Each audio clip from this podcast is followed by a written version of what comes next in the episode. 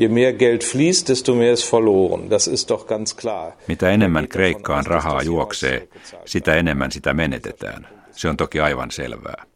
Kuka uskoo, että raha koskaan maksetaan takaisin? Tämä näkemys on jo kauan sitten ollut aivan naurettava. Hans Werner Zinn, Müncheniläisen arvostetun makrotalouden tutkimuslaitos IFON johtaja, on tunnettu selkeistä ja suorista sanoistaan. Saksan suurin talouden päivälehti Handelsblatt kutsui Zinniä etusivullaan Saksan vaikutusvaltaisimmaksi taloustieteilijäksi. Zinn on sinnikkäästi kritisoinut sekä Brysselin päättäjiä että Berliinin keulamiehiä ja naisia eurokriisin huonosta hoidosta. Zinniä syytetään toisinaan EU, Eurooppa tai eurovastaisuudesta. Todellisuudessa Zin puolustaa koko lailla terveen järjen kritiikillään markkinataloutta, siis taloutena. Ja mikä Euroopassa on mennyt pieleen, ovat talouden ja politiikan puurot ja vellit.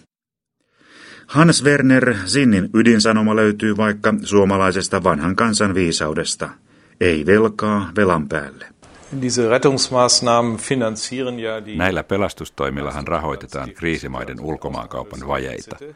Ja siinä määrin, kun ne rahoitetaan ulkopuolisin voimin, voivat nämä vajeet jäädä ihan rauhassa voimaan. Tämä tarkoittaa, että maiden sisäiset sopeuttamistoimet, ennen kaikkea eräissä euromaissa, aivan välttämättömät hintojen alennukset, eivät toteudu. Ja kannattaa huomata, että näillä mailla on Euroopan keskuspankin neuvostossa enemmistöasema, mitä ne käyttävät hyväkseen.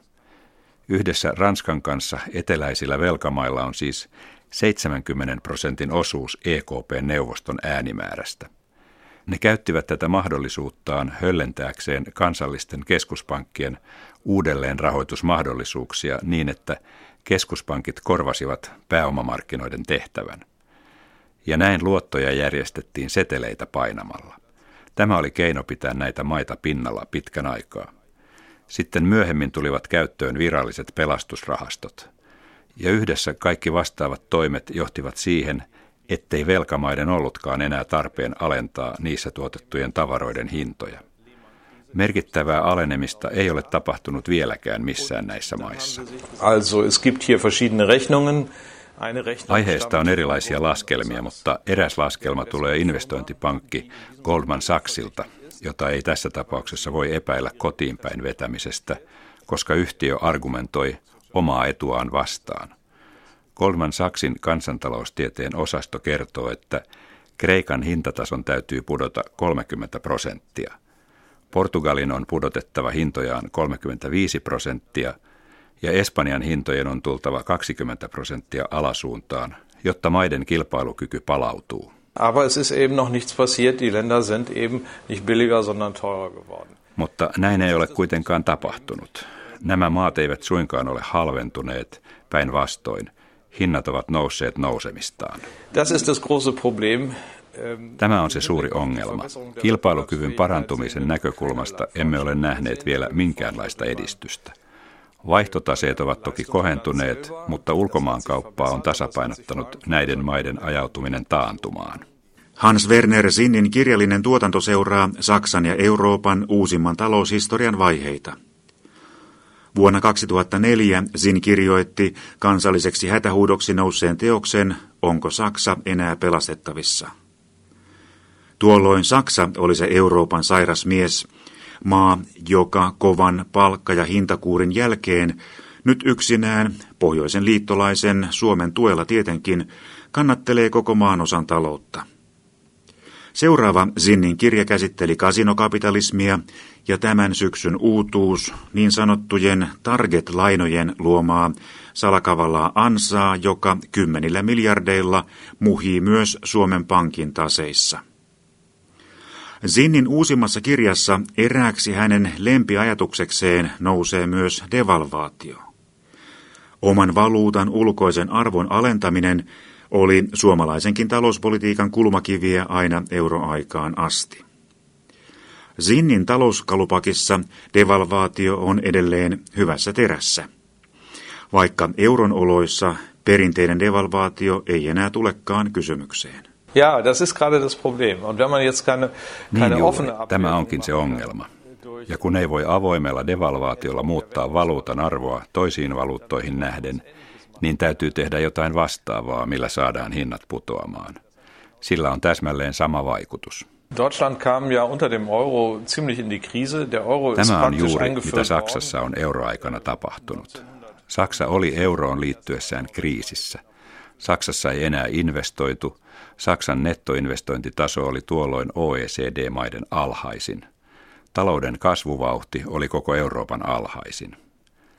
Saksa muuttui vuoden 1995 Madridin huippukokouksen vuodesta aina Lehman-kriisiin vuonna 2008 tasan 22 prosenttia halvemmaksi muihin euromaihin verrattuna.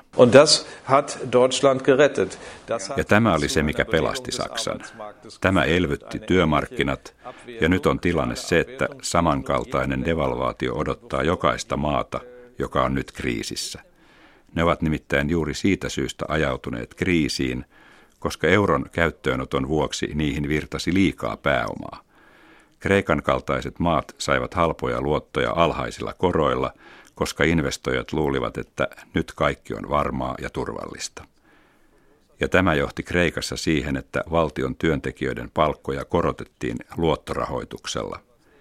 Saman luoton varassa palkattiin lisää ihmisiä julkisiin virkoihin. Portugalissa oli ihan sama juttu. Sitten Espanjassa ja Irlannissa rakennussektori käytti tilaisuutta hyväkseen – Rakennuttajat olivat ottaneet pankeista lainaa ja rakensivat. Kaikissa näissä maissa syntyi ulkomaiseen lainoitukseen perustuva uskomaton talouskasvu, mutta talous ei kasvanut vain reaalisesti, vaan se kasvoi inflatorisesti. Mutta miten devalvaatio voi nyt auttaa koko maan osan ulos kriisistä? Ja, ich muss aber sagen, erstmal in diesem Prozess sind Löhne und Preise Vallitsevassa kriisissä ovat palkat ja hinnat nousseet pitkälle yli tasapainotilan. Velkamaat ovat muuttuneet yli 30 prosenttia kilpailijoitaan kalliimmiksi. Ja tässä on ongelman ydin. Niiden palkat ja hinnat ovat nousseet taivaisiin, ja niiden on vain yksinkertaisesti palattava tosiasioiden maankamaralle takaisin. Tietysti voidaan ajatella, että vaikkapa Saksa ja Suomi inflatoituisivat, eli nostaisivat omia hintojaan ja kustannustasoaan parantaakseen näiden muiden maiden kilpailukykyä. Mutta kuinka paljon meidän täytyisi nostaa hintojamme? Um um 60 Prozent wahrscheinlich. Saattaaksemme Kreikan jälleen kilpailukykyiseen tilaan, meidän täytyisi nostaa omia hintojamme todennäköisesti noin 60 prosenttia. Ei sellaista voi yksinkertaisesti tapahtua. Sitä eivät saksalaiset ainakaan koskaan hyväksyisi, eivätkä suomalaisetkaan liioin. Siispä kreikkalaisten täytyy vain alentaa hintojaan mutta käytännössä hinnat liikkuvat vain yhteen, nimittäin yläsuuntaan. Kun hintoja yrittää alentaa, niin aina esiintyy tavattoman voimakasta vastarintaa. Kreikka täytyisi ajaa säästöohjelmilla massiiviseen työttömyyteen, mikä osittain on jo tapahtunutkin. Tilanne koituu Kreikan kansalaisille aivan sietämättömäksi, mutta siitä huolimatta eivät hinnat laske. Tässä on juuri ongelman ydin. Yksittäistä maata voi kurittaa vaikka kuinka paljon, aina sietämättömyyteen asti, ajaa maa vaikka kansalaissodan partaalle, ja siitä huolimatta eivät hinnat vain laske. Es gibt also im Euroraum keine Lösungsmöglichkeit. Tätä Kreikan ongelmaa ei yksinkertaisesti pysty ratkaisemaan euroalueen sisällä. Siinä on kaksi asiaintilaa, jotka ovat aivan jättimäisen kaukana toisistaan.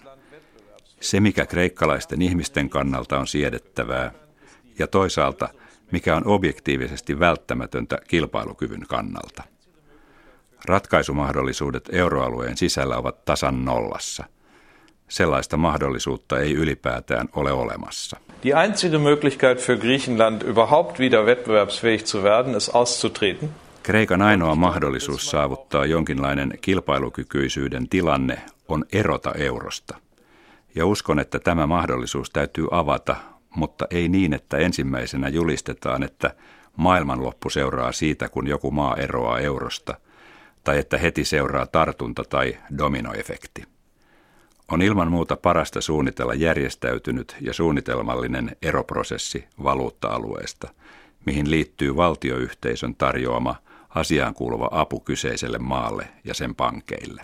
Die einzige Möglichkeit, um das Land in die Lage zu versetzen, überhaupt mal irgendwas zurückzuzahlen, ist Austritt und Abwehr. Ainoa mahdollisuus saattaa maa sellaiseen tilaan, että se ylipäätään pystyy maksamaan edes jotain takaisin, on ero eurosta ja devalvaatio. Äh, allerdings muss man sagen, für die Gläubiger und die Steuerzahler der anderen Länder zusammengenommen billiger. Die Gläubiger Tämä ajatus perustuu siihen, että kyseessä on velkojien ja muiden maiden veronmaksajien kokonaisetu. Velkojat itse laskevat hieman toisin. Luotottajat ajattelevat, että Kreikan säilyminen euroalueessa on eräänlainen tae siitä, että vielä jonain päivänä meidän vaatimuksiimme vastataan ja Kreikka maksaa velkansa. Ja jos Kreikka eroaa, niin kuka tietää, vieläkö pelastusrahat enää sen jälkeen juoksevat. Ja siitä syystä luotottajat haluavat tietenkin, että Kreikka pysyy eurossa. Jokainen vuosi, jonka Kreikka kestää euron sisällä, on tae siitä, että siihen asti lankeavat valtionvelat hoidetaan. Wir sind ja jetzt in einem Prozess, wo die Forderungstitel der Anleger der Welt me olemme nyt prosessissa, missä maailman sijoittajien velkapaperit, sijaitsevat ne sitten vaikka amerikkalaisissa eläkesäätiöissä tai eurooppalaisissa pankeissa, vähitellen siirretään Euroopan pysyvän vakausmekanismin EVMn taakse ryhmittyneen valtioyhteisön maksettavaksi. Das heißt, die Steuerzahler der gesunden Länder Europas Tämä tarkoittaa, että Euroopan terveiden maiden veronmaksajista – mukaan lukien suomalaiset veronmaksajat, tulee kriisimaiden velkojia, jotka joutuvat ottamaan vastuulleen nämä velkamaiden roskalainat. Ja tämä on minun nähdäkseni koko Euroopassa nähtävän harjoituksen ydin ja tarkoitus. Sijoittajat eivät halua kantaa eteläisen Euroopan maiden tappioita, joille he huolehtivat nyt tällaisen liitäntärahoituksen. Tämä käytännössä suojaa sijoittajat heidän omilta tappioiltaan – Sijoittajat itse haluavat siis nyt ottaa pitkät ja häipyä. Und je länger wir warten mit dem, mit dem Schritt, äh, Schuldenschnitte zu machen, was ja auch dann eben ein Konkurs des Staates ist, mitä kauemmin me odotamme sitä askelta, kun viimein leikkaamme velat, mikä samalla siis merkitsee Kreikan konkurssia, sitä kalliimmaksi tämä käy vakausvaltioiden yhteisölle. Sillä joka vuosi yhä suurempi osuus näiden maiden veloista – ja niiden vastaavista valtiolainoista siirtyy yksityisten osakkeenomistajien ja sijoittajien salkuista Euroopan vakausmekanismiin.